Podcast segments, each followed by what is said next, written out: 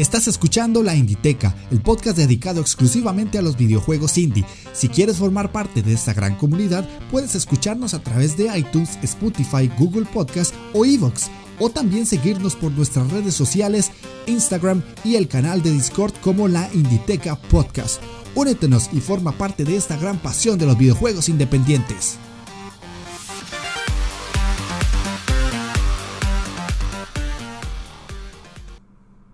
Hola jugones, ¿cómo están? Sean bienvenidos a la Inditeca, el podcast dedicado exclusivamente a los videojuegos indie. Les habla Jeff de Astora y el día de hoy les traigo un análisis doble de dos jueguitos. Uno de ellos se llama A Short Hike, una experiencia que en el, en el análisis van a ver que me encantó, es muy cortita, muy disfrutable y a pesar de cómo se ve gráficamente, es uno de los juegos que más me ha tocado la patatita, yo creo.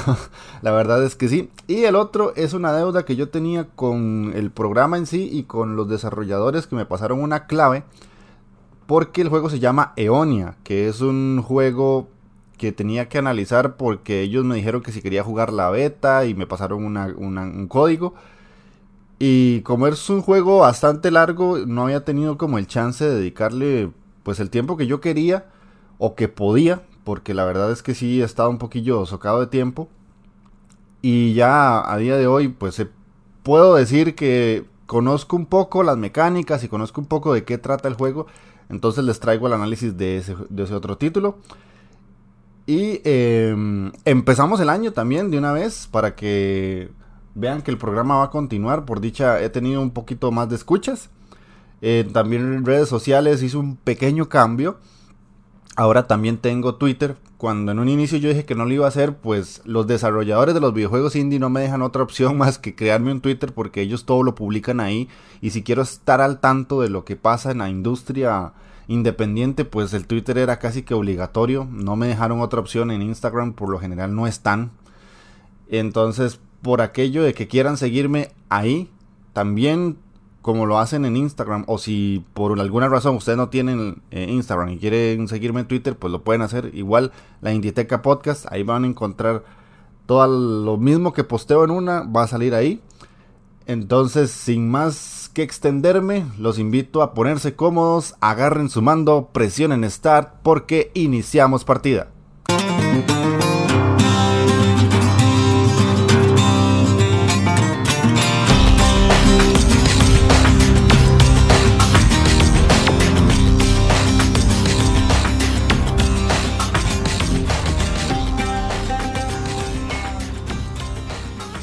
Y para dar inicio con el programa vamos a pasar a los wikidatos de A Short Hike. Como siempre me gusta darles un poquito más de esta información para que ustedes sepan quiénes están detrás de los juegos que yo traigo acá y darles un poco de crédito porque no no me parece justo hablar solo del juego y el juego y el juego y no y no mencionar a quién lo hizo porque más en el mundo independiente esto es necesario que se conozca la persona, que se conozca el desarrollador o grupo de desarrolladores para que ustedes más o menos vayan conociéndolos y sientan una, una conexión con ellos de alguna manera. A Short Hike fue creado por Adam Grew. Al parecer el juego en sí fue hecho solo por él. No, no pareciera, por lo menos en la página web, Twitter o lo que sea que tenga, que tengo aquí al frente mío, no menciona más personas. Entonces de momento voy a, voy a darle la autoría a él, Adam Grew. Y eh, al parecer, o lo que muestra su Twitter, es, estadounidense. O vive en Estados Unidos. Y él antes de A Short Hike tenía otros títulos que eh, se consiguen más fácilmente en itchy.io. Para la gente que no sabe qué es itchy.io, es una tienda como una especie de Steam, más o menos, donde ustedes van a conseguir única y exclusivamente juegos independientes, nada más. Ahí no van a encontrarse triples A. Olvídense de eso, o tal vez dobles A con super presupuesto. No, eso no se encuentra ahí. Es una tienda que le da mucha visibilidad al desarrollador independiente. Hay muchas, muchas formas de jugar juegos gratuitos ahí. O por lo general van a encontrar los juegos indie a un precio más bajo del que ustedes lo pueden llegar a ver en Steam o en las tiendas de las consolas. Entonces, este muchacho Adam Grew, antes de A Short Hike, había sacado un juego que se llama Untitled Paper RPG, The Secret of Dan Mountain, Now That Sport, I'll Take Your Tomato Town, The Night That Speaks, VHS versus Betamax, You're in Space and Everybody Wants You Dead, eh, Railroad Rogues, Just Me and Only Me Against the World, Baby's First House Fire, Icon Enemy Unlikely, Dog Surfing's Prototype y The Ancients. Eh, todos son juegos bastante experimentales, por decirlo así. No se ven como, como los grandes juegazos para mí, de momento. Eh, como suele decirse, la ópera prima de este desarrollador viene siendo a Short Hike. Es como el juego más llamativo, es el juego más trabajado, más pulido que tiene de todo lo que ha lanzado. Obviamente les estoy hablando desde lo que estoy viendo en la página, no he jugado todos los demás, pero sí se ven juegos bastante experimentales. Sí se ven como juegos de alguien que tal vez los creó en su momento de estudio o cuando estaba aprendiendo a crear videojuegos. Porque ni siquiera gráficamente se ven como muy bien o muy trabajados o muy pulidos hasta The Secret, eh, The Secret of Dank Mountain o Untitled Paper RPG. Esos ya se ven más cercanos a Short Hike. Y ahorita dice que le está haciendo otro que se llama Pitfall Planet, que es un juego en cooperativo para Steam. Ahora bien, eh, con A Short Hike eh, hay una peculiaridad y es que el juego de momento solamente está para PC. Nada más, son de esas pocas veces en las que yo les voy a traer exclusivos de PC. Porque ya saben, la idea del programa es que la gran mayoría de personas lo puedan jugar. Pero este tipo de juegos, así como tan, tan recientes, tienden a ser exclusivos de algo y en este caso es de PC. Posiblemente saldrá en Switch porque son de los típicos juegos que salen en Switch y después salen en las otras consolas, porque tiene toda la pinta de ser un juego que en, un Switch se aprovecharía súper bien. Pero de momento solo se puede comprar en Steam y se puede comprar en itchy.io, como les digo.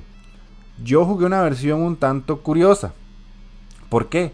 Porque yo en algunos meses tiendo a contratar el servicio de mm, de mensualidad de Humble Bundle, en el que a uno le dan cierta cantidad de juegos por 12 dólares al mes.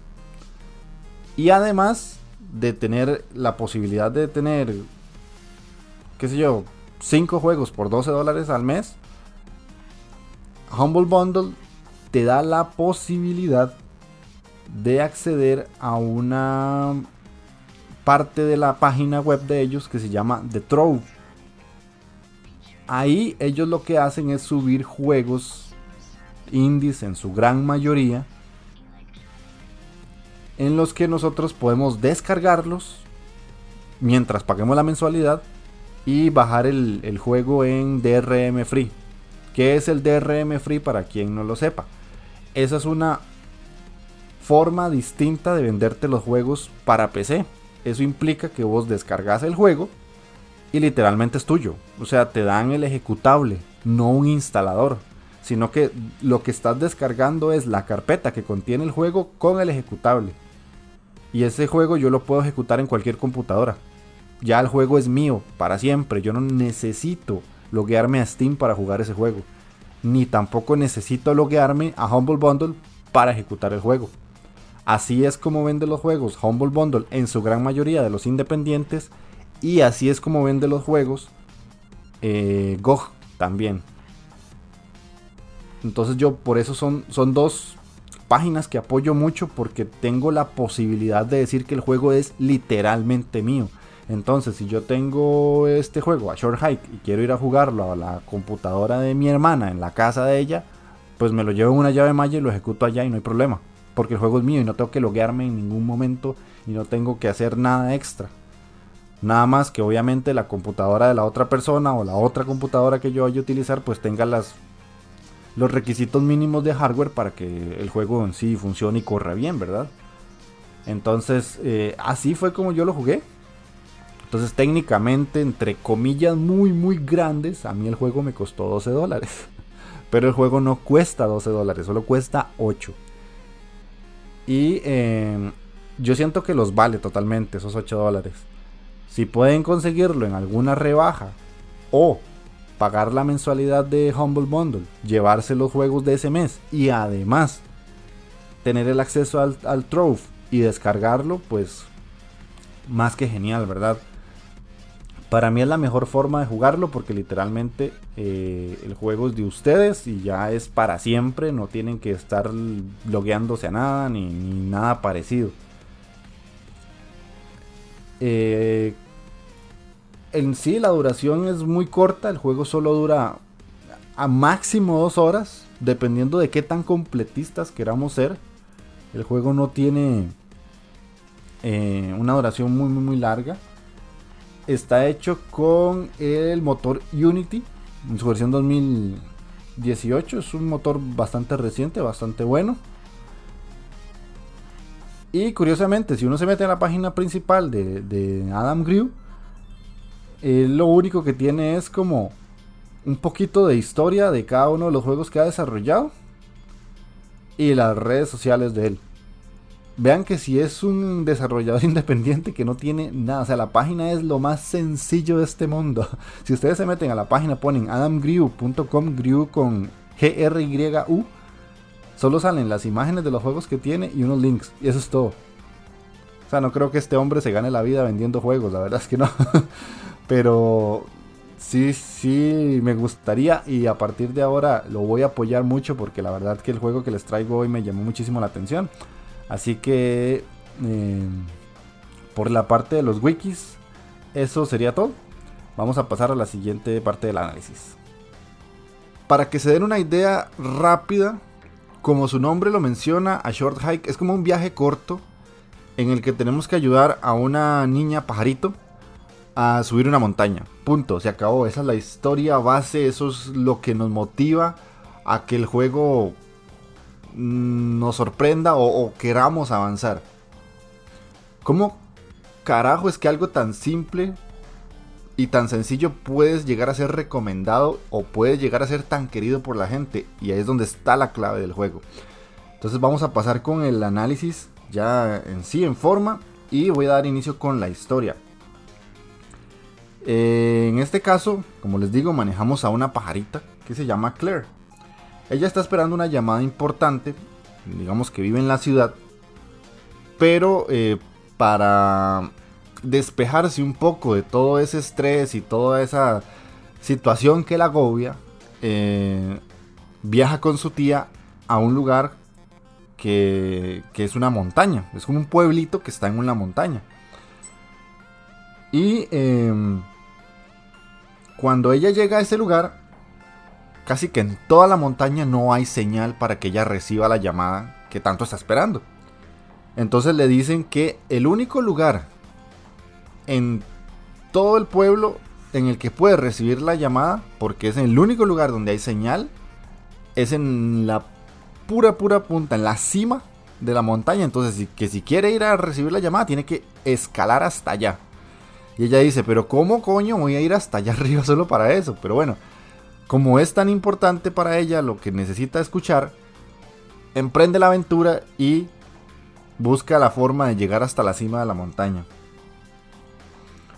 Eh, lo realmente interesante del juego en sí no es tanto eh, el hecho de escalar y llegar al, al pico de la montaña, sino el proceso por el que nosotros pasamos hasta llegar ahí. ¿Por qué? Porque durante, durante la travesía vamos a ir encontrándonos distintos personajes que nos van a narrar su día a día y su vida. Y en algunos casos nos van a dar ciertos ítems para que nosotros tengamos mayor facilidad de subir a la montaña. Pero eh, prácticamente que el juego lo que trata de, de proponernos en sí es que disfrutemos el viaje, que nos pongamos en la piel de Claire en este caso y socialicemos con los demás animalitos, porque pueden salir eh, ranas, conejos, tortugas, em, otros pajarillos, diferente tipo de animales que cada uno está haciendo lo que en ese momento le apetece. Hay unos que están practicando escalada, hay otros que están practicando para una carrera, hay otro que está simplemente tirado en la arena y está disfrutando del sol. Hay otros que están vendiendo cosas, porque lo único que hacen en el día es eso, vender. Hay otros que están eh, tratando de conseguir unas conchas. Y así diferentes tipos de personajillos que nosotros hasta cierto punto podemos ayudar. Por ejemplo, este de las conchas que les digo. Nos dice, eh, recolecta 15 conchas y me las traes. Y Claire le dice, pero ¿para qué las necesitas? No te estoy diciendo por qué las quiero. Simplemente tráemelas si te gusta y si no te gusta, pues no las traigas. Así es como el primer personaje.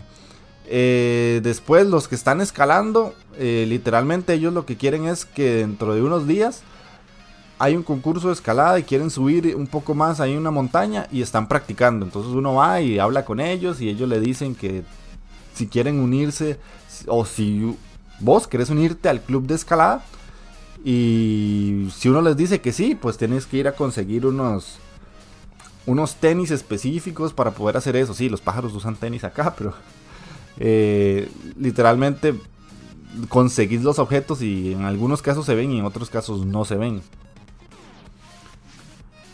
O te dicen que tenés que conseguir una bufanda. O te dicen que tenés que conseguir un gorro. Y así, diferentes personajes que conforme avanza la historia, les vas agarrando un cariño muy grande a pesar de que sus diálogos sean cortos y son literalmente sencillos. El, el, juego es que lo que más me sorprendió es eso, es una premisa muy simple que llegó a calarme muy hondo. No sé si era por el día en que lo estaba jugando, no sé si era porque realmente tenía muchas ganas de probar algo así, pero me llamó mucho la atención. Como la premisa es llegar hasta la cima de la montaña, conforme nosotros vamos eh, subiendo en la montaña, vamos a encontrar personajes cada vez más variopintos y con peticiones cada vez más extrañas y situaciones que tal vez nosotros al poder ayudarlos nos den algún tipo de recompensa. Más adelante en la jugabilidad voy a comentarles eso. Y em, la verdad es que lo más impresionante del juego en sí, que relativamente es corto, y creo que es el objetivo del, del mismo, es que cuando ya uno lleva, qué sé yo, 20, 25 minutos jugando, yo lo pasé como en una hora y media. Literalmente se te olvida para qué vas a ir a la cima de la montaña. Porque los personajes están tan bien trabajados y los diálogos son tan graciosos en algunos casos o tan interesantes que por lo menos hasta que yo ya me fui acercando a la cima de la montaña, yo dije, ay, sí cierto, si yo venía acá para X y X razón. Porque literalmente el juego para mí está tan bien planteado que hace que te olvides del... no de la meta, sino que te enfoques tanto en el proceso que te olvides de para qué ibas a ir a la montaña. Sabes que tenés que ir arriba, sabes que, tener que, que tenés que ir hasta la cima, pero como te está gustando tanto el hecho de ir hablando con todos los lugareños, no se siente un viaje pesado, no se siente tedioso, no se siente molesto, sino que vos querés seguir como compenetrándote con la gente del pueblo, en este caso los animalitos del pueblo. Y literalmente, o sea, sabes que vas para arriba, pero no te importa cuánto vayas a durar porque lo estás disfrutando. Ese es el proceso que, que a veces nos cuesta en el día a día de disfrutar lo que nos cuesta y olvidarnos de la meta y más bien centrarnos en qué es lo que estamos haciendo ahorita para llegar a esa meta. Y eso es la historia de Short Hike. Así de sencillo, así de simple. La verdad es que más allá no les puedo decir porque si no les tiraría mucho spoiler porque como el juego es tan cortito, eh, mucho más información reciban ustedes de mi parte, mucho más spoilers van a recibir. Así que Vamos a pasar con la jugabilidad. Ok, y ya pasando a lo que es el aspecto jugable. En sí el juego es muy simple, creo que simple y sencillo son las dos palabras que más voy, a utilizar con, este juego. No es eh, un juego difícil, no es un juego complicado, no tiene controles complicados, no tiene nada como en lo que uno pueda estancarse. Siento que es un juego que es bastante bueno para personas que no están ni muy ligadas al mundillo de los videojuegos, ni para personas que han ido aprendiendo poco a poco y de momento les cuestan los juegos un poco más complejos. Siento que es un juego también que lo puede jugar cualquier persona y lo va a disfrutar. Porque eh, todo en conjunto es muy ameno y es muy invitante. En cuanto al control que nosotros tenemos que utilizar, el juego yo lo jugué en PC y con un control o un mando de Xbox One. Entonces, eh, lo, primero que tenemos que, saber es que eh, casi el botón que más vamos a utilizar es el A en este caso. El botón A vendría siendo como la X en PlayStation. Eh, con ese botón podemos saltar, planear y podemos interactuar con los NPCs que nos vayan apareciendo durante la aventura. Eh, con el botón B vamos a poder pescar. El botón B vendría siendo como el círculo en, en control de play. Y para abrir los menús del juego vamos a utilizar el botón Y, que vendría siendo como el triángulo. Eh, cuando avanzamos en la historia nos van a dar unas, unas zapatillas que nos permiten correr más rápido, como, como las famosas deportivas de, Pokémon. Ahí vamos a poder usar el, botón X o cuadrado en este caso para correr y poder ir un poquito más rápido, ¿verdad? Eh, nosotros podemos recoger cosas del suelo el personaje, como les dije ahora en la parte de la historia, hay un, hay un NPC que nos dice que, le consigamos 15 conchas y esos están en el suelo. Entonces, para poder recogerlas, simplemente nos acercamos, presionamos A y ya Claire la recoge y la guarda. Podemos recoger conchas, monedas, palos, palas, picos. Y cada uno de estos elementos tiene su cierta función y son funciones lógicas. En este caso, si cogemos una pala o un pico, pues literalmente la pala es para hacer huecos en la tierra y el pico para picar. Y en algunos momentos de la aventura, pues los vamos a necesitar. En cuanto a las monedas, pues nos sirven para comprar ítems. Y las conchas, en este caso, es para, para esa cuesta específica, que es una de las primeras. Ahí les estoy hablando de, de los primeros 5 minutos de juego, entonces tampoco es un super spoilersazo. Pero más o menos todo lo que nosotros vamos a ir encontrando eh, dentro del juego tiene un, porqué. Eso me gustó mucho. Tiene una finalidad, no simplemente como basura que vayamos recogiendo y ya, sino que le podemos dar un uso. En cuanto a los NPCs, si ellos eh, nos piden ayuda y nosotros se las brindamos, nos van a dar distintos ítems que nos van a permitir ayudar a otros NPCs. Y en algunos casos ellos nos van a dar a nosotros unas alas doradas, que son como, como unas plumas doradas más bien. Y estas nos van a permitir volar más alto y poder planear con Claire. Esto es importantísimo porque estas eh, plumas doradas nos van a permitir volar, pero no son infinitas entiéndase que estas alas van a ser como, como una especie de estamina de Claire. Porque entre más alas tengamos, más cosas vamos a poder hacer. Más tiempo vamos a poder planear o más tiempo vamos a poder escalar o incluso correr. Porque mm, yo no creo haber conseguido todas las plumas doradas, pero sí conseguí bastantes. Y hay un punto en la aventura en las que tenemos que tener cierta cantidad para poder llegar a cierto punto de la montaña. Estas plumas las podemos conseguir de varias maneras. Como les acabo de mencionar, ayudando a algunos NPCs que nos van a dar como premio estas plumas o comprándolas con el dinero que vayamos encontrando eh, por toda la montaña es el elemento más necesario del juego en sí, porque si no tenemos esto, literalmente hay partes donde no vamos a poder avanzar. Y me gustó mucho la mecánica porque te están invitando a explorar la montaña y te están invitando a que te salgas de la ruta y te vayas a hablar con un personaje que está súper largo de donde vos deberías estar, porque posiblemente ese personaje, si lo ayudas de alguna manera, te va a dar una, una pluma. O te va a invitar a perderte en la montaña y entender más o menos la geografía de la misma para poder ver cómo llegar a cierto lugar. En la montaña nosotros vamos a conseguir el dinero que va a estar ya sean moneditas regadas en el suelo o vamos a encontrar unos cofres que van a tener una cantidad mayor de monedas, qué sé yo. Vamos a encontrar en el suelo una moneda de un, de un dólar, por decirlo así, y en los cofres van a haber 7 o 10 dólares. Entonces eso está por toda la montaña y para poder encontrar todo eso y tener una buena economía y comprar las plumas, vamos a tener que explorar bastante. Entonces, el juego en sí no es simplemente conocer NPCs y se acabó y suba a la montaña y chao, no. Es eso, es, como les dije yo ahora al inicio, es disfrutar el proceso, perderse, aprender de la gente, eh, seguir los consejos, ver cómo vas a llegar a un punto que está muy alto pero que no te alcanza la estamina.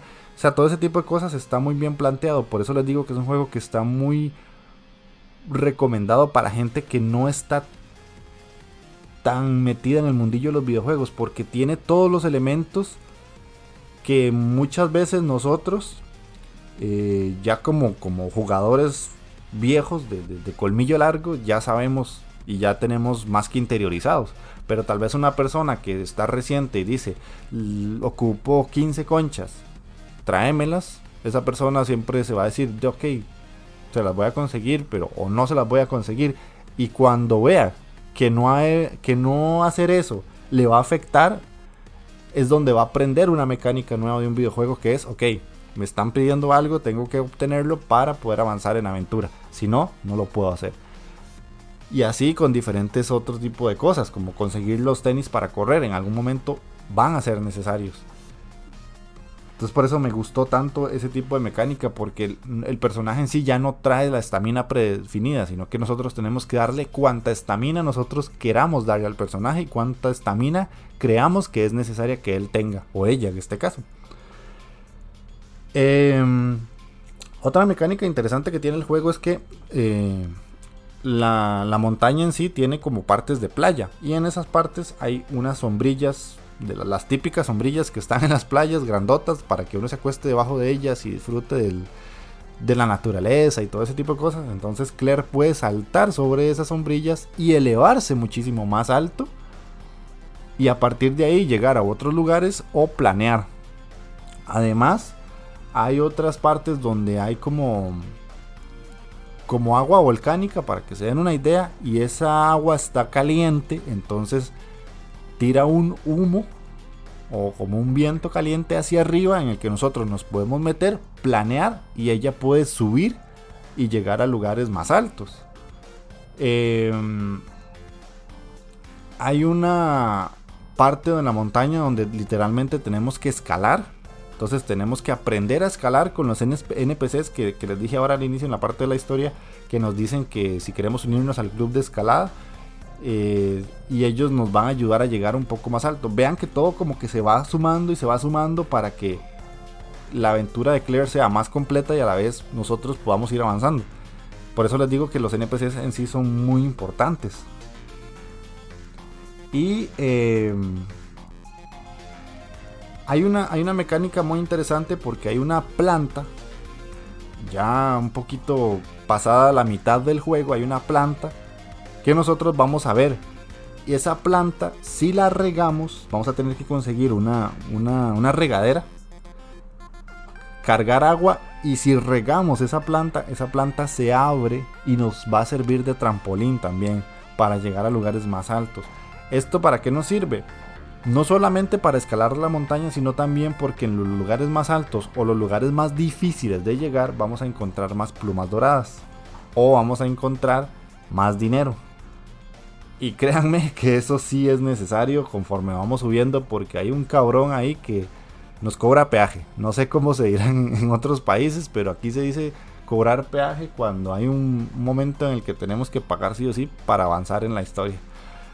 Pero la verdad es que es muy gratificante llegar a esos puntos. Y prácticamente la jugabilidad es eso. Hablar con NPCs, aprender mecánicas, eh, recolectar ítems, comprar ítems, ayudar a otros NPCs y explorar. Y se acabó.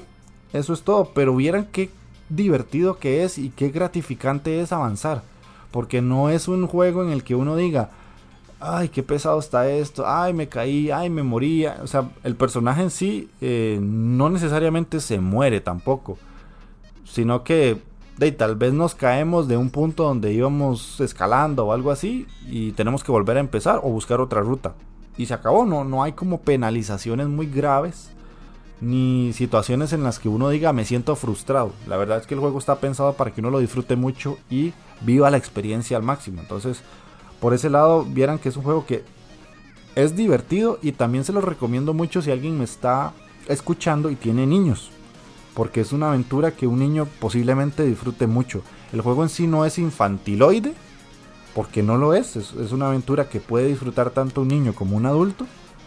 Pero gráficamente y, jugablemente es sencillo, como que para que un, un niño de 5, 10, 8 años eh, lo pueda entender rapidísimo. Más que ellos a día de hoy ya lo que es videojuegos y todo eso lo tienen muy bien eh, interiorizado por todo lo que hacen día a día, ¿verdad? Entonces vamos a pasar al aspecto gráfico y acá acabamos lo que es la jugabilidad. Y ya con el aspecto visual y técnico del juego en sí es muy bonito. La verdad es que es un juego lindísimo, es precioso, jodidamente precioso. Eh, lo curioso es, yo creo que es 16 bits. Me da la sensación que es 16 bits, pero no creo que sea 16 bits. Me explico. El juego en sí tiene como una especie de filtro para que parezca pixelado. O esa es la sensación que a mí me da. No sé si estoy equivocado, no sé si estoy en lo correcto. En sí, en la, información que yo tengo del juego, eh, o la que consigo en internet no me menciona necesariamente que el juego sea eh, pixel art. Pareciera que es pixel art, pero para mí que es un juego que no está hecho en píxeles y se le pone un filtro encima para que parezca píxeles. Eso es lo que yo siento. No sé si estaré equivocadísimo o estoy en lo correcto, pero es lo que yo siento. Aún así, fuera de esa eh, sensación extraña que tengo yo con el juego. Dejémoslo en que es pixel art. Mm, los bits que sean necesarios para que se vea así de, hermoso, porque se ve lindísimo, es súper colorido, es muy agradable a la vista, llamativo como muy pocos juegos he visto en lo que llevo de este podcast. Porque como es una montaña, tiene muchos elementos. Entonces, hay una parte que es de playa y literalmente se ve como una playa. Está la parte de, la, parte más alta de la montaña que es como nevada y se ve pero preciosísima porque es una combinación entre la nieve y los árboles verdes y caminos naranja y se ve muy bien, se ve jodidamente bien. Eh, hay una parte de, como de mucho bosque y se ve muy poblado, se ve muy bonito. Eh, el hecho de, de ver el viento, cómo se mueve, mueve los árboles, mueve las cosas, los objetos y, en sí, para que se den una idea rápida, parece como las caricaturas donde hacen como, como una estela de, de, color azul que hace como un colochito y sigue viajando y se ve así a lo lejos para que nosotros sepamos que hay viento. Entonces en sí todo el juego tiende a tener como, como, como ese efecto de, viento constante y se ve muy bien. Las sombrillas de las que le hablaba ahora en, en, la parte de, la jugabilidad son muy coloridas. Los personajes en sí, al ser animales, pues también son muy coloridos, son muy llamativos. Y es un juego que es muy vistoso, es, muy agradable a la vista y pega muy bien con la aventura. Siento que es como una combinación casi perfecta de lo que uno está jugando y lo que uno eh, tiene que llegar a ver.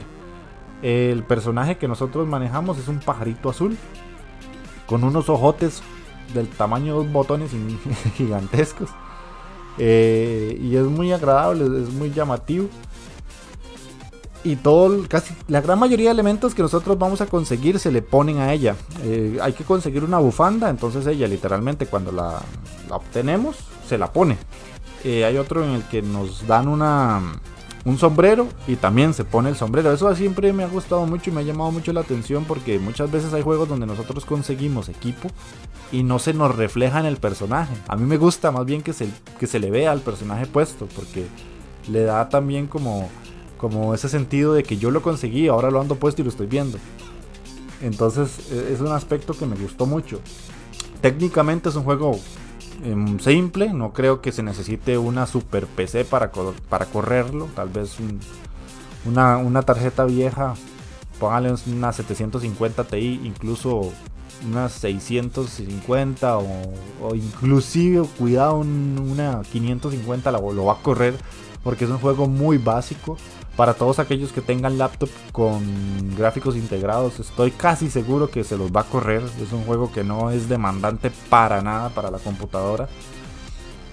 Eh, para gente que tenga GPUs viejitas, pues también posiblemente lo va a correr súper bien. Y para los que tengan GPUs más actuales, pues no van a tener mayor problema porque el juego no pide muchísimos requisitos. Ya obviamente si tienen una PC muy vieja que no tiene GPU, pues tampoco eh, le podemos pedir maravillas a la vida, ¿verdad? Eh, pero no creo que técnicamente vayan a tener problemas. Yo no tuve crasheos, no tuve problemas con el juego, no tuve bugs extraños, nada. Todo fue muy fluido, una experiencia bastante fluida. Eh, al máximo de FPS porque el juego en sí es sencillo, es, un juego muy, muy ligerito. Y ya les digo, visualmente es uno de los juegos más bonitos que he jugado últimamente. Y curiosamente con ese aspecto que yo siento que no es 16 bits, sino que es un pixel art engañoso. Dejémoslo ahí, un pixel art engañoso. Pero bueno, eh, eso sería como más que todo el aspecto gráfico y visual, no, no tengo mucho que aportar. Y lo otro sería ya la parte de la música. Que en este caso la música es muy relajante. Es una música muy tranquila, muy calmada, con tonadas instrumentales totalmente eh, pega perfecto con la aventura. Tampoco son canciones en las que uno va a quedar maravilladísimo y, va a, recordarlas para siempre, porque no. La verdad es que no, no, son melodías eh, eh, como que queden ahí grabadas a fuego en la memoria.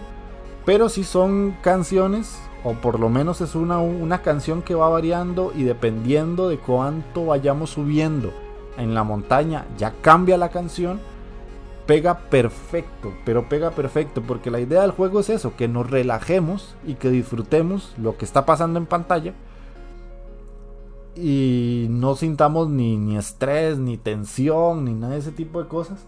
Y entonces lo que el juego nos invita es a disfrutar tanto de lo que se está viendo en pantalla como de lo que estamos escuchando.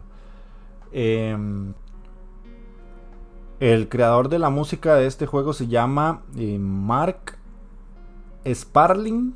Y ustedes pueden escuchar todas las canciones del juego en sí en Spotify o en Bandcamp o en SoundCloud. Entonces si quieren comprar el álbum digital del juego, cuesta solo 5 dólares en Bandcamp. O literalmente pueden ir a ponerlo en Spotify ya para los que pagan o no, escucharlo con o sin eh, anuncios, ¿verdad? Pero para que sepan, ahí tienen la, forma de conseguir la música del juego en sí. Y este señor eh, Mark Sparling, pues la verdad me sorprendió mucho, tiene la capacidad de, hacer tonadas muy muy agradables y que pegan muy bien con este juego. Em, a mí la verdad es que me gustó mucho, sí, sí es música que volvería a escuchar fuera del juego. Eso es algo que muchas veces eh, cuesta que pase porque hay, hay canciones que son como muy relacionables a una parte específica de un juego y uno se queda como, uy, cuando yo estaba en esta parte.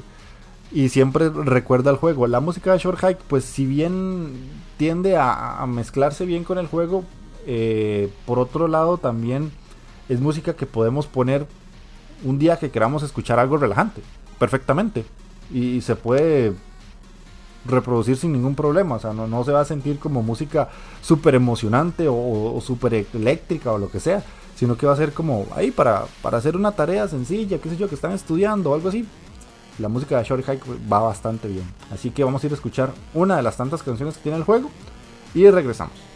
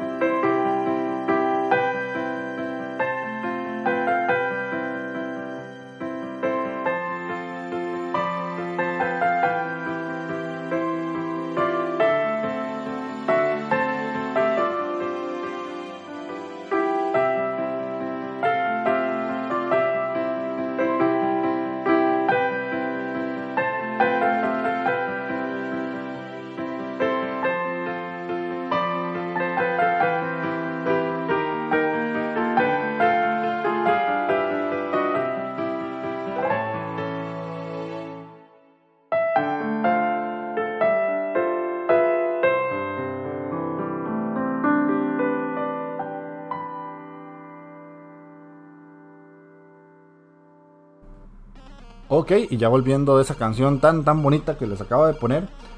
Eh, ya en sí del juego no tengo nada más que hablar. Era un análisis bastante cortito, dado que el juego lo, es también. Eh, voy a pasar a lo que son las conclusiones como tal. Creo que quedó muy claro que me encantó. La verdad es que sí, es un juego muy muy agradable, es un juego muy bonito, muy llamativo, que invita mucho a jugar.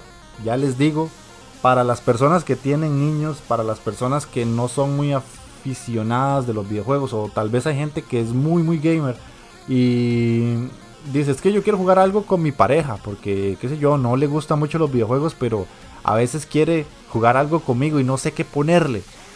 Este, este es el juego. Si tienen una PC y pueden comprarlo, este, este está perfecto, porque es un juego que perfectamente puede hacer que una persona que no es aficionada a los mismos, empieza a agarrarle el gustillo y empieza a sentir interés por los juegos. Y ya sea indie o no, pero siento que los indies tienden a ser como más amigables con la gran mayoría de usuarios que no están tan familiarizados con el mundo de los videojuegos o digamos hasta cierto punto no son entre comillas hardcore.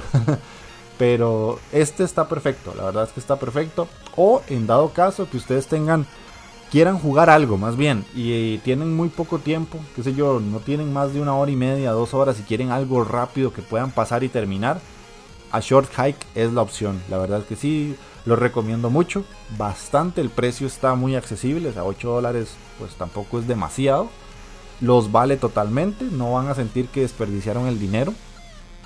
Y ya les digo, si son completistas y quieren hacer el juego muchas veces o llegar a hablar con todos los NPCs, conseguir todas las plumas doradas, explorar toda la montaña, pues posiblemente el juego les dure dos horas o dos horas un poquito más. Por 8 dólares no lo veo nada mal. Y pues estén atentos a ver si ya salen en alguna de las consolas que hay afuera. Posiblemente lo haga, la verdad es que el juego en sí está teniendo mucha... Eh,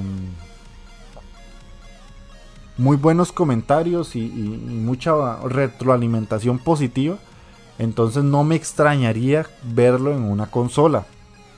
Insisto, me parece más material para un Switch. No sé si lo iremos a ver ya en las consolas más grandes, pero no me extrañaría. La verdad es que no me extrañaría. Es un juego bastante interesante y que mucha gente que está metida en el mundillo de los indies, pues al menos sabe qué es a Short Hike. O por lo general ahí salen algunos de los tantos tops que si ustedes se ponen a, revisar en YouTube. Este juego yo lo, lo conocí por Paso 64, que es un youtuber español que lo recomendó y él quedó maravillado. Y, también lo vi en un, en un video de YouTube de un, de un youtuber este, británico. Entonces, es gente que hasta cierto punto mueve una cantidad de personas importante. Pero ya les digo, de mi parte, totalmente recomendado. Ojalá que lo jueguen. La verdad que sí es cortito, no, no requiere mucho de su tiempo. Y le den una oportunidad a una aventura tan bonita como esta. Así que, sin nada más que decir, eso sería todo el análisis de A Short Hike.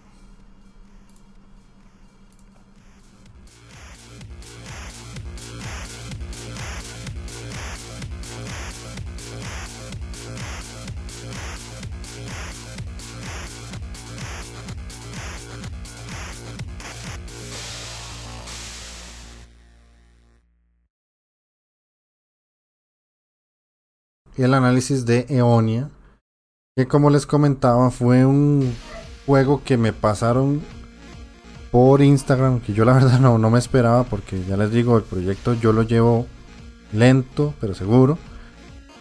Y es algo que yo tal vez me planteaba que podía pasar dentro de unos años, pero no, no ahorita. Y me sorprendió para bien. Este juego Eonia me lo pasó un usuario que se llama Rushing 2600, que si no me equivoco, pues así vendría siendo el nombre del estudio.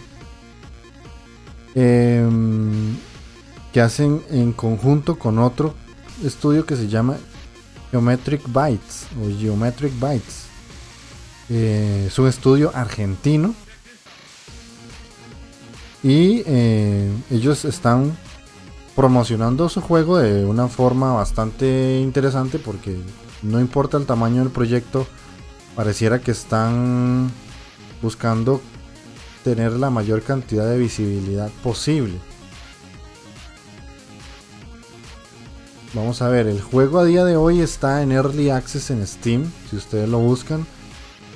Eh, a mí me sale que a día de hoy que estoy grabando el juego, el, podcast y que acabo de jugar el juego, de ahí el error que acabo de cometer, em, está con un 80% de descuento, un total de 2 eh, dólares. Pero el juego en sí, en, su precio normal, es de 10 dólares o 11 dólares, porque a mí en Steam me sale a precio de mi país, entonces sale un poquito convertido. Y em, el lanzamiento se hizo el 24 de noviembre del 2019. Se clasifica como un género de acción, aventura y RPG. Es single player. Y se puede jugar tanto con teclado como con mando. Ahora bien, em, es un juego que ustedes, si se van a las reviews de Steam, tiene todo un positivo. Y em, mucha gente está como muy contenta con lo que ofrece el juego como tal. Si bien es un proyecto que está en, en Early Access y a mí los chicos me pasaron específicamente la beta, eh, desde primera entrada se ve bastante bien, gráficamente está muy bien, está muy colorido, muy llamativo, la música es muy agradable. Y ahorita vamos a entrar como punto por punto. Tal vez no he jugado tantísimo como me gustaría, pero ahorita les voy a explicar el por qué, además de la falta de tiempo que les comentaba al inicio del programa, de que estaba un poquillo ahí eh, corto de tiempo para, para hacer todo este tipo de cosas. Más que, según lo que veo y según por lo que he jugado, Eonia es un juego largo. Es un juego que se plantea largo. Y no es, no es un juego rápido de jugar, sino que requiere tiempo y los mismos chicos cuando uno está empezando el juego te dicen en uno de los mensajes que hay que leer que es un juego que se disfruta con paciencia y, con tranquilidad y, disfrutando todo lo que ofrece el mundo del juego en sí. Ahora bien, esos son como los wikidatos que yo les tenía que dar. Vamos a pasar a la parte del, aspecto jugable.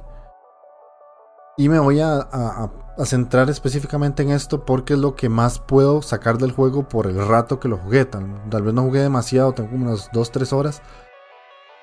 Y, y, la historia la voy a dejar un poquito para el final porque se nota que la historia es larga y es compleja, ¿no? Es así como que algo que puedas contar en lo que yo llevo jugado, jamás. En sí es un juego en primera persona totalmente en el que nosotros vamos a ver únicamente las manos de nuestro personaje. Y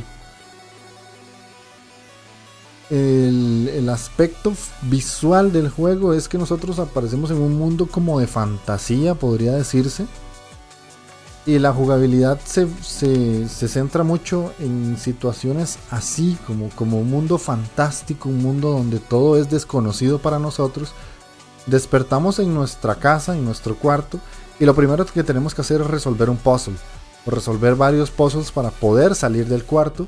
Tenemos que tomar un diario, tomar unas llaves, apagar una, una campanita que nos está despertando y este agarrar unas frutas y todo eso, ya podemos salir del mundo. Y lo primero que vemos es un mundo súper colorido, súper llamativo, que es totalmente nuevo para nosotros como jugadores y pareciera que para el personaje también, porque él es como un aprendiz que mm, va,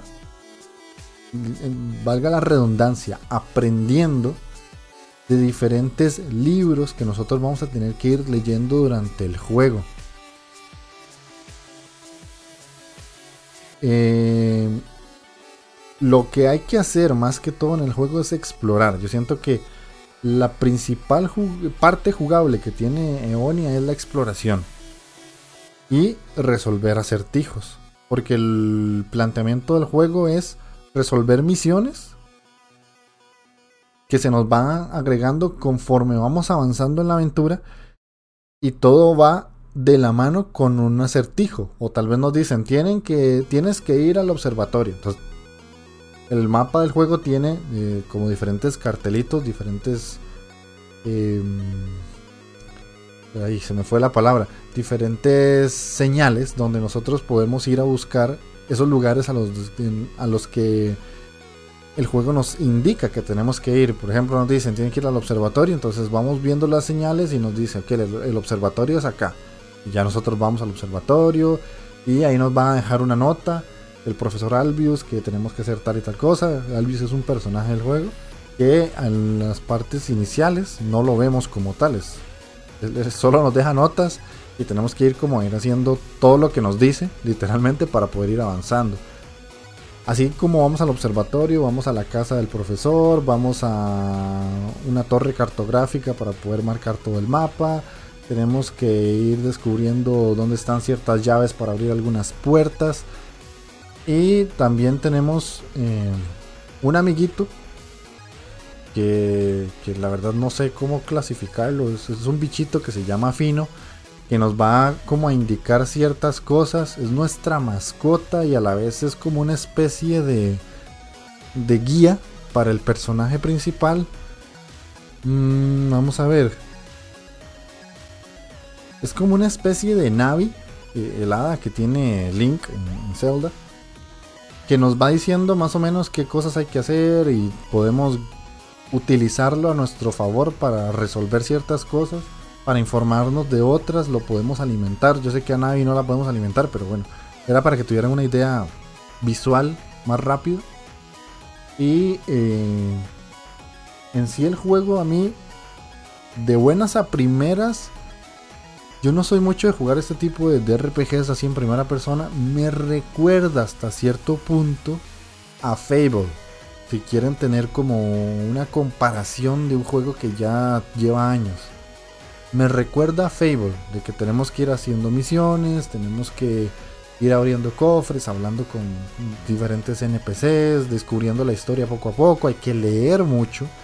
Es un juego donde la lectura es el motor principal del mismo y eh, no solo porque tenemos que leer cartas, sino porque todo lo que vamos haciendo, por lo menos lo que yo jugué, va de la mano con los libros. Hay que encontrar libros para aprender a hacer de todo y para hacer eh, cualquier cosa. Eh, les pongo un ejemplo. En una parte encontré un. Una. como un bestiario. Y había que. Una de las misiones es dibujar. Entonces hay que ir a buscar un libro que te explica cómo dibujar las bestias. Hay otra, otra misión que te piden cartografiar el mapa. Entonces ya tenés, tenés la herramienta y tenés que ir a otro lugar para que te enseñen y te expliquen cómo cartografiar. Y así diferentes cosas que el juego me planteó, por, por lo menos en el aspecto jugable. Y yo jugué con teclado y ratón. Se me hizo la forma más sencilla. Tenemos la típica forma de movernos con el WASD, adelante, atrás, derecha, izquierda, y con el mouse vemos alrededor y activamos distintas eh, palancas o distintos... abrimos distintos cofres o utilizamos llaves o lo que sea. Me, parece que este tipo de juegos en primera persona casi siempre la, forma más natural de jugarlos en PC al menos es con el teclado y, el ratón porque es como mejor se acomoda el personaje. Brincamos con el espacio, corremos con Shift, em, nos vamos a poner en cuclillas que es como una especie de modo stealth con la tecla C. Con la tecla E vamos a interactuar con ciertos objetos y personajes. Y cuando entramos a los menús se utiliza la tecla Tab. Y para salir de los menús por lo general es un poco enredado, porque en algunas ocasiones es con la E y en algunas ocasiones es con Tab. Me pareció un poco extraño y en algunos otros menús es clicando el X que está en la esquina de alguna pantalla. Eso sí a los chicos eh, de, de Geometric Bytes les digo que no está mal planteado eso, pero sí sería bueno que el salir de diferentes menús traten de hacerlo más uniforme. Que todo esté, tal vez sea todo con la misma tecla. No importa que sea la E, no importa que sea Tab o el Escape. Pero sí sería bueno que todo se pueda hacer con una sola tecla para que uno se acostumbre más rápido. Ahora, hay diferentes armas o diferentes utensilios y herramientas que el personaje puede utilizar y nosotros los podemos equipar en diferentes números del teclado. Por, lo, por ejemplo, yo me encontré un pico y con ese pico tenía que literalmente picar. Entonces para poder hacer la acción de utilizar el pico tenía que apretar el número 3 en el teclado y ya el personaje lo saca el pico. Y con el clic derecho del mouse, no, con el clic izquierdo, perdón, ya podía utilizarlo, o sea, hacer la acción de picar y con la espada pues más de lo mismo. Em, hay diferentes enemigos que podemos atacar. Para eso necesitamos la espada. Tenemos que encontrar una espada que nos permite eh, poder combatir ciertos enemigos para poder obtener otras cosas. Como ven es un juego que va muy de la mano con las recompensas de hacer X cosa y obtienes lo, tal otra, ¿verdad? Haces X y obtienes Y. Em, es un juego tranquilo, relativamente tranquilo, por lo menos en el aspecto jugable. Lo que yo jugué, siento que fue mucho el prólogo. No, no llegué a avanzar más allá como les digo, sé y entiendo que es un juego largo o se plantea largo y yo a día de hoy no tengo como el chance, a pesar de que estoy en vacaciones, no tengo el chance de, dedicarle a un juego demasiadas horas. Pero me parece que es un juego tranquilo en el que no van a haber emociones súper fuertes ni que el combate va a ser extremadamente tenso más allá de, que si uno quiere meterse en un problema lo puede hacer. En cuanto a la exploración pasa lo mismo. ¿Por qué? Les cuento una pequeña anécdota. El juego en sí permite como hacer lo que a nosotros nos dé la gana, o sea, ir casi que por todo lado del mapa sin ningún problema, aunque tengamos misiones principales y secundarias que hacer. Hay una mina a la que yo pude llegar a punta de saltos. Había un puente destrozado y yo, ah, por mis huevos que yo llego ahí. Y sí, llegué. y ya después me costó devolverme porque el puente está destruido. Claramente está destruido y lo estoy viendo. Y yo quise llegar a la mina y llegué a la mina y después salir de ahí me costó un montón porque así como me costó entrar, me costó salir. Em, este juego lo jugué como en varias fases. Entonces, en la primera fase, eh, nuestro, nuestro amiguito, nuestra mascota Filo, salía de repente y me decía, hey, por aquí no puedes pasar, hey, por aquí no es. Eso me pareció muy molesto, la verdad. Porque el, bichito este salía como muy de repente y nos frenaba en seco la acción. En esta segunda vuelta que le estoy dando a, lo que ya llevaba jugado, em, ya Filo no me salía así como tan, tan de golpe. Pero por esa misma razón llegué a un punto en el que creo que el personaje no estaba preparado para llegar. pero igual llegué, bueno. La idea de que los chicos me pasaran un alfa y que yo lo jugara también era porque me parece bueno que este tipo de situaciones se presten para uno darle retroalimentación al desarrollador. Entonces traté de llegar, de llevar el juego a, diferentes situaciones de estrés, como si yo fuera un tester para ver qué era lo que estaba pasando o qué sucedía si yo hacía X cosa que tal vez el juego no estaba planteado o que no pensaba recibir. Entre esas, esta de la mina que les estoy contando. Otra situación graciosa que me pasó que no me esperaba es que hay que dibujar a un, a un ave que está en la cima de una roca. Y hay diferentes em, como ramas que están en el agua porque nuestro personaje no puede nadar. Entonces hay que saltar en las diferentes ramas para poder llegar al pajarito y dibujarlo. Pero yo quise ir un poco más allá y vi que habían varias ramas de diferentes tamaños.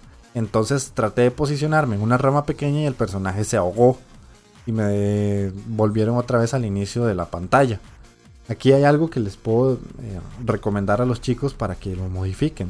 Cuando el personaje, entre comillas, muere o sale herido, por lo menos en el agua, y lo devuelven a uno al punto inicial, eh, te sale un mensaje que dice que el personaje ha sido herido y te explican por qué, que si hay una fuerza mayor ahí que no te deja morir ahogado y taca, taca, taca. Eh, yo traté de moverme inmediatamente para continuar haciendo lo que estaba haciendo en el juego y el mensaje no desaparecía. Y me decía, estás herido, tienes que, tienes que esperarte un momento. Pues tuve que esperarme como 10 segundos para que el personaje ya se pudiera mover. Ahora bien, voy a decir algo de lo cual puede ser que a mucha gente no le agrade, a otros pues les dé risa, qué sé yo. Yo soy demasiado millennial y yo quiero las cosas rápido, las quiero ya. Entonces ese mensajito de que mi personaje estaba herido y yo no me podía mover y literalmente por más que tocara las teclas el personaje no avanzaba, me parece un poquito molesto. Por el hecho de que yo quiero todo rápido, literalmente. O sea, no...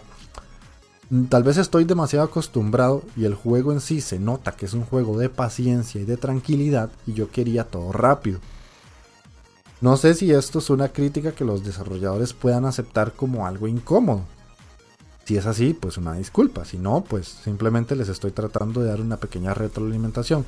Pueden o reducir ese tiempo o hacer que el personaje igualmente se mueva, pero lo haga de una forma más lenta y eliminar ese mensaje, porque por lo menos para mí el mensaje sí fue un poco molesto y que el personaje no se pudiera mover, pues me pareció ya algo muy de los PlayStation 1, PlayStation 2, que ya eso no, no se da a día de hoy. Si bien el juego, cuando ustedes lo buscan en Steam, tiene un mensaje en una pantalla que dice que está hecho con gráficos eh, viejitos. Lo pone Old Graphic Style from Here. Entonces, eh, que yo entiendo también que el juego es gráficamente, ahora lo voy a ver, es muy bonito, es muy, muy llamativo, pero también da como ese aire a, a, jueguitos retro de, de, compu, eh, jueguito retro de, de, PC específicamente me refiero. Em, hay ciertas cosas actuales que ya el jugador puede ser que, que le choquen y yo sentí eso con esa, con esa mecánica en específica y como les digo con la de, la de la mascota que me salía de frente, pero creo que en una actualización eso lo quitaron porque esta vez en mi segunda jugada no lo sentí, no lo vi, no me pasó. Así de sencillo. Otra cosa que me pareció un tanto extraña en cuanto a jugabilidad es la parte de los libros. Vamos a ver. El hecho de que yo tenga que conseguir mi espada o conseguir mi lupa o lo que sea y tener que ir a buscar en otro lugar un libro para que me explique cómo utilizar eso, me pareció tal vez un poco tedioso. Porque, insisto, yo soy un jugador que está acostumbrado a que todo se lo ven rápido. Puede ser que yo me esté equivocando por lo mismo, porque el juego no está planteado para jugadores de como yo. Al final del día, pues sabemos muchos tipos de jugadores. Y yo esté pidiendo algo que el juego no me va a dar nunca porque no es un juego pensado para este tipo de personas. En este caso, yo todo lo quiero rápido. Entonces, para mí me pareció un poquito tedioso tener que leer un libro que me enseña a utilizar algo súper básico. En este caso, cómo dibujar un animal. Entonces tengo que ir a buscar un libro que me explique cómo hacer eso. Cómo eh, cartografiar. Entonces, en muchas de las situaciones que yo jugué en el prólogo, yo ya había llegado a los puntos que había que cartografiar y después tuve que devolverme para hacer la acción de cartografiar. Cuando lo normal a día de hoy es que si nosotros descubrimos un punto en el mapa, automáticamente eso ya se establece como descubierto y no tenemos que volver a como a decirle al personaje, ah mira, ¿te acordás que estuviste allá hace 5 minutos? Ok, ahora apuntarlo en el mapa, pero desde otro punto del mapa. O sea, es como como redundante, podría, podría decirse así. Tal vez es, culpa de Ubisoft, échenle la culpa a Ubi, porque yo cuando juego, eh, juego los Far Cry estoy acostumbrado a que si descubro un punto del mapa, automáticamente ese punto en mi mapa para ubicarme ya se está viendo como tal, ya se descubrió. Entonces no tengo como que ir a otro punto del mapa para descubrir lo que ya descubrí. Es que hasta eso, decirlo suena redundante, pero ya les digo, es desde mi perspectiva. Puede ser que otra persona lo vea súper bien y no hay problema. Entonces se descarta lo que estoy diciendo. ¿Qué más me pareció curioso del aspecto jugable? Ah, bueno, el juego en sí tiene unos portales de, de teletransporte que eso me pareció muy muy útil. A día de hoy un juego de mapa abierto y un mapa tan grande como pareciera que tiene Eonia necesita puntos de viaje el, viajado, el viaje rápido. Es necesario, totalmente necesario, porque se hace muy tedioso caminar mucho y mucho y mucho y, y al final nosotros no... Ya les digo, el tiempo es valioso y solo la gente que realmente quiere perder... Perderse en un mundo tan grande va, va a querer caminar todo eso. Pero cuando ya llevas muchas horas jugadas, tal vez decís, ah, que ya pasé por aquí muchas veces, ya no quiero pasar más. Entonces un viaje rápido está súper bien, eso se los aplaudo es un, agregado muy bueno. Eh, vamos a ver qué otra cosa más. En cuanto al aspecto jugable, mm, tal vez el, hecho de tener que dibujarlas a los animales, que esto sí ya es algo de que, a la gente puede que le, que le suene extraño y es un poquito spoiler si alguien va a jugar el juego. Es que hay una misión donde a nosotros nos dicen que tenemos que dibujar eh, los animales de un libro específico. Pero en el mapa nos encontramos otros animales. Y a la hora que nosotros queremos dibujarlo nos dice que no, que esos mapas no están en el libro y tenemos que ir a buscar a otra persona para que también nos diga que tenemos que nos dé la información de ese animal para poder ir a dibujarlo. Me parece que lo correcto sería, o tal vez no correcto es la palabra, sino como la recomendación mía sería que si el personaje o uno como jugador descubre un animal, lo pueda dibujar de una vez. Porque eso es como el, sentimiento de, de, exploración más natural. Si yo descubro algo y lo descubro en el momento y obtengo la recompensa de poder guardarlo y tener un premio de, ah, mira, descubrí este animal tal día, en tal momento, lo que sea, y lo dibujé, ahí es donde está la sorpresa. No de que, ok, lo vi, pero no lo puedo dibujar porque no tengo la información de quién es o qué es o por qué está ahí o lo que sea. Entonces es como, ¿para qué lo descubrí, verdad? No, veo como... No entiendo el por qué tengo esa limitante. Si lo que el juego me invita es a descubrir literalmente. Pero bueno, ya les digo, todo eso es desde mi perspectiva. Entonces vamos a pasar a lo que es el aspecto visual, que ya creo que lo he mencionado un poquito, visualmente el juego es muy bonito, es muy, muy colorido. Es muy agradable a la vista. Eh, tiene demasiadas tonalidades de colores diferentes. Se ve muy alegre.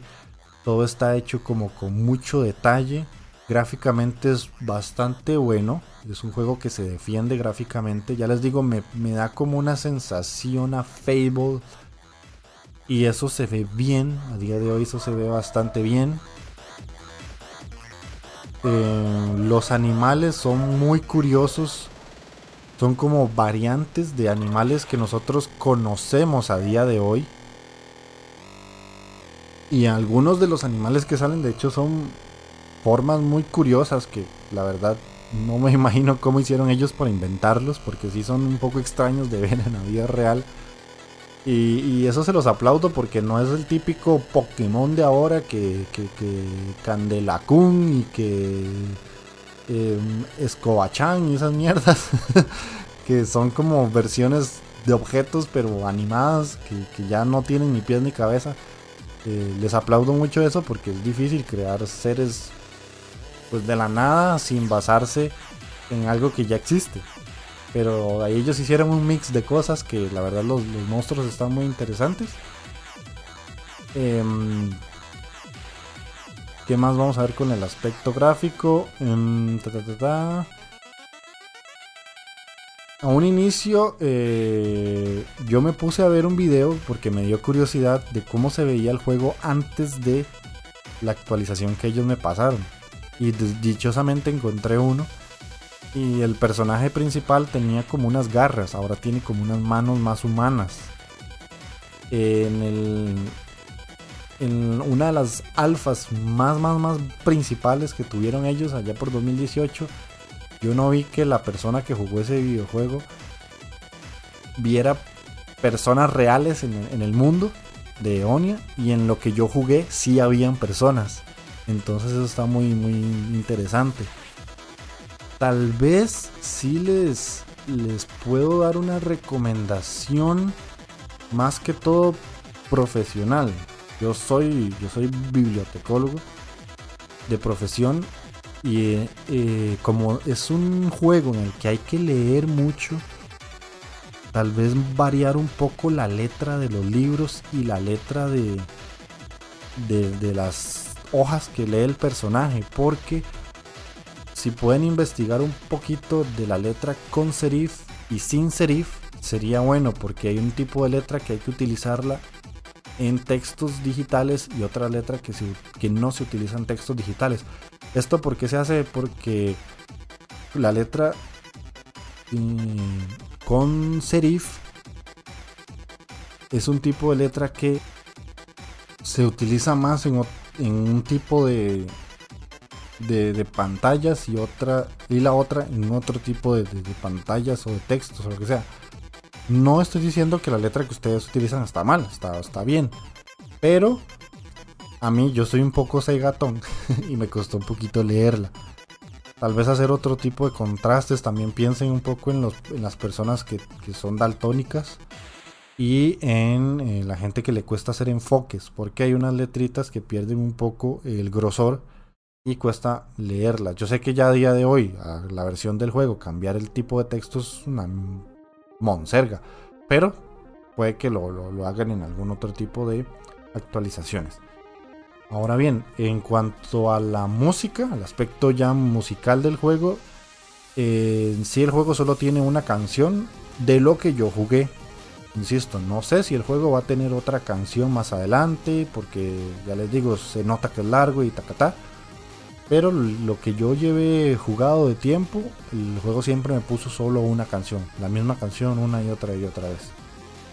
Eh, es una canción que está agradable, no se siente molesta, no se siente para nada mal, ni se siente intrusiva, pega muy bien con lo que va pasando en el día a día del juego. Eh, todo tiene como su coherencia musical, por decirlo así y para hacer una, una canción que se repite totalmente en bucle, me pareció agradable, no, no tengo como quejas. Em, creo que es algo que, es bueno, pero como hablo del desde el desconocimiento de que si el juego va a tener una canción distinta más adelante, em, si no lo tiene, pues le recomiendo agregar más canciones diferentes. Supongo que esta canción en específico puede ser la canción del pueblo donde yo estoy. Y que cuando ya avance a otro lugar del mapa, pues tenga otra canción. Es como lo que se da en este tipo de juegos, es como lo más normal. Entonces ahora vamos a pasar a escuchar la cancioncita de Eonia. Si la escuchan un tanto extraña, pues una disculpa porque la verdad la tengo que grabar de, del propio juego. O sea, lo que voy a hacer es poner el juego y que se grabe la canción con el micrófono que ustedes eh, me escuchan porque no la encontré en internet. La verdad que no. Y además sé que todo eso tiene copyright y un montón de cosas. Eh, las de los juegos más grandes, pues es un poco más sencillo porque uno las adquiere por, por SoundCloud o por Spotify o por YouTube o cosas así.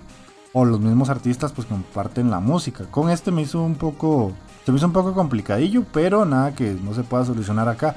Ahora, si los chicos de los desarrolladores les parece que esto no es correcto, pues me indican en un mensaje privado y yo con todo gusto resubo el programa sin la parte de la canción y, ya no pasó nada, ¿verdad? Pero para que sepan, la canción no es mía, no la produje yo, es los derechos totalmente son de ellos y este solamente para que ustedes escuchen. No es que quiera monetizar ni nada por el estilo, simplemente es totalmente compartir información. Así que vamos a escucharla.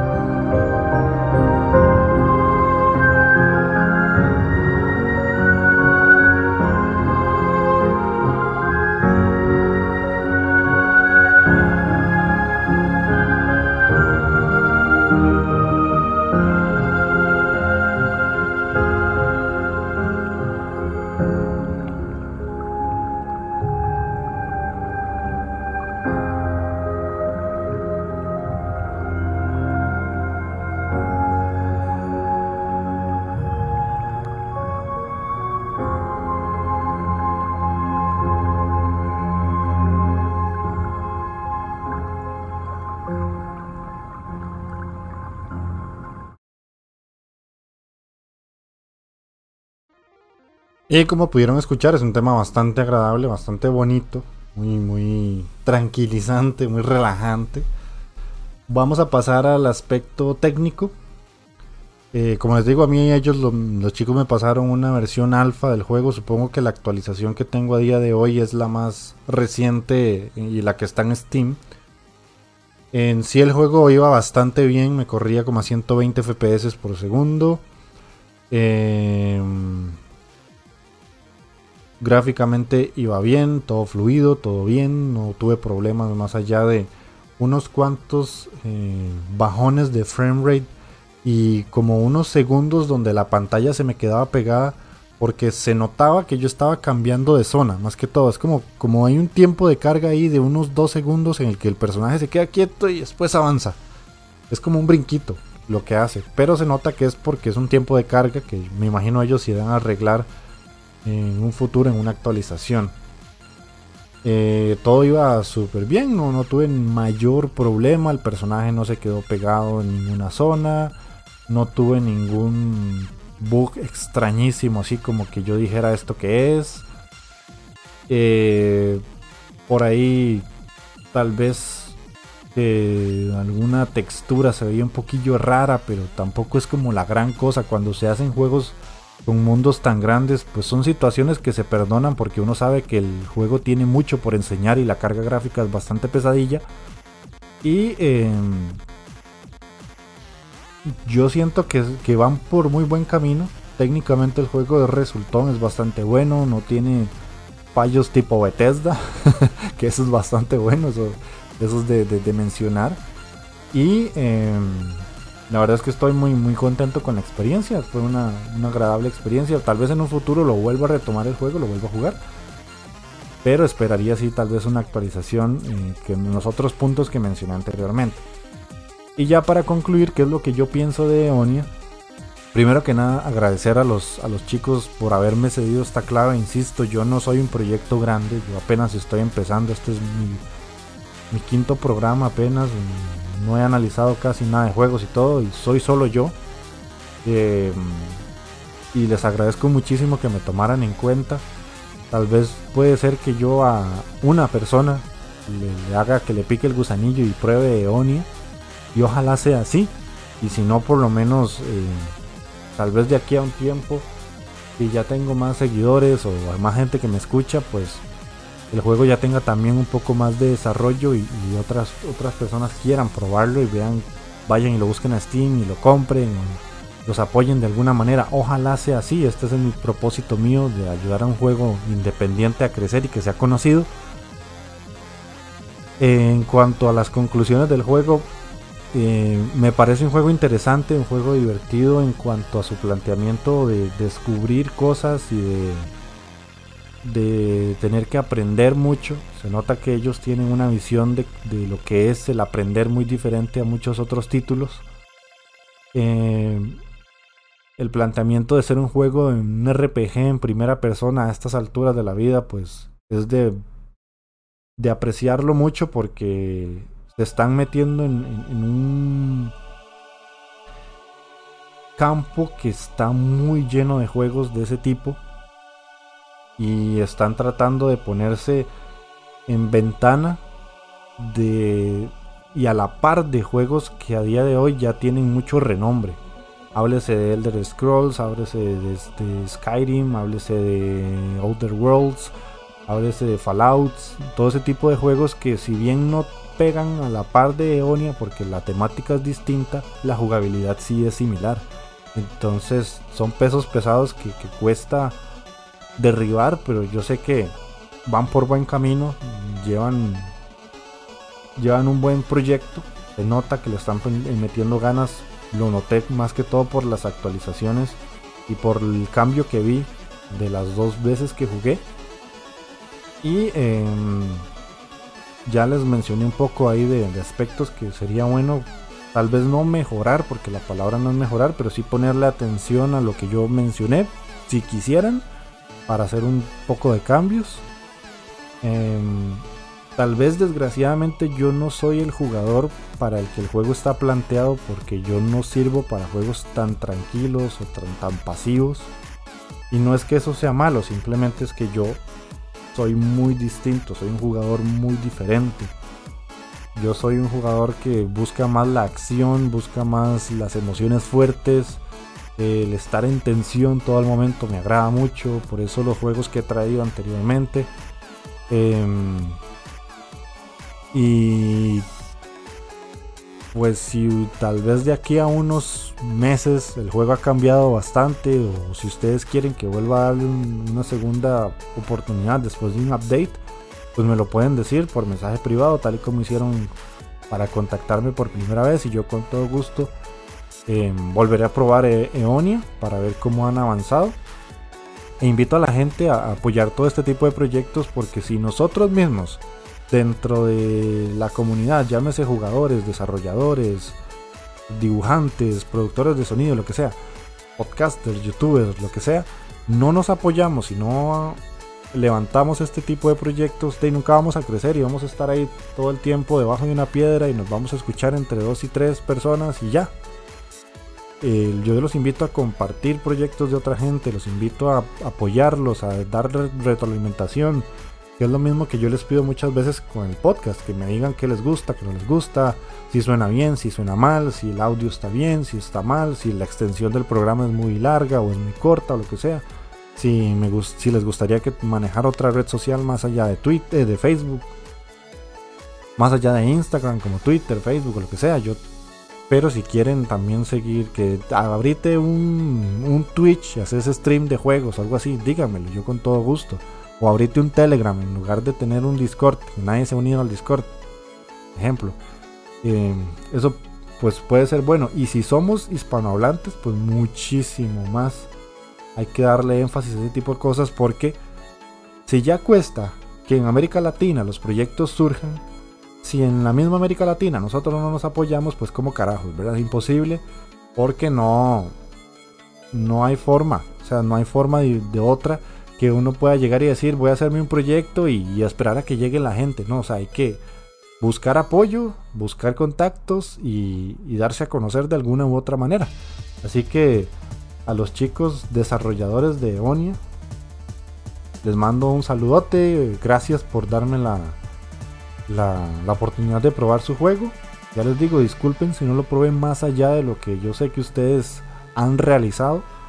Pero el tiempo es el que es y yo la verdad ahorita pues no dispongo de demasiado. Ya les digo, estoy en vacaciones sí. Pero ahí, vivo solo y aquí en la casa hay que hacer mucho, que lavar, cocinar, planchar y todo ese tipo de cosas. Entonces a Geometric Bytes, muchísimas gracias. Y a los chicos de... ¿Me digo el nombre otra vez? Rushing 2600. Muchísimas gracias. Y voy a estar pendiente de ustedes para ver cómo les está yendo en el proyecto. Y si sacan algún otro juego, pues con todo gusto. Ya saben que aquí tienen un canal pequeñito, pero que los va a poner atención y los va a, promocionar en lo que se pueda. Ok, ya para cerrar el programa, eh, los invito a escuchar los programas anteriores que tengo si no lo han hecho. De, para este programa no tengo comentarios, lastimosamente nadie me comentó. Y el programa de My Friend Pedro, pues no sé si fue por sacarlo en diciembre, no recibió muchas escuchas tampoco. Pero bueno, no, no pasa nada, a seguir trabajando nada más. Eh, así como el de My Friend Pedro no recibió muchas escuchas, por otro lado tengo el de Hellblade que la verdad sí ha tenido bastante respuesta y hasta comentarios y todo ese tipo de cosas. Así que los invito a comentarme qué piensan de Ashore Hike, qué piensan de Onia. Eh, si tienen algún otro juego que quieran que yo traiga al programa, pues con todo gusto. Eh, si no lo tengo, veré cómo lo consigo, ya sea que se compra o, si está en Game Pass, pues también por ahí, o qué sé yo, no importa la consola. Eh, dichosamente tengo la, la dicha de tener varias consolas, incluso la PC para poder jugar, entonces no hay problema. Y nos estamos escuchando en 15 días, entonces, chao.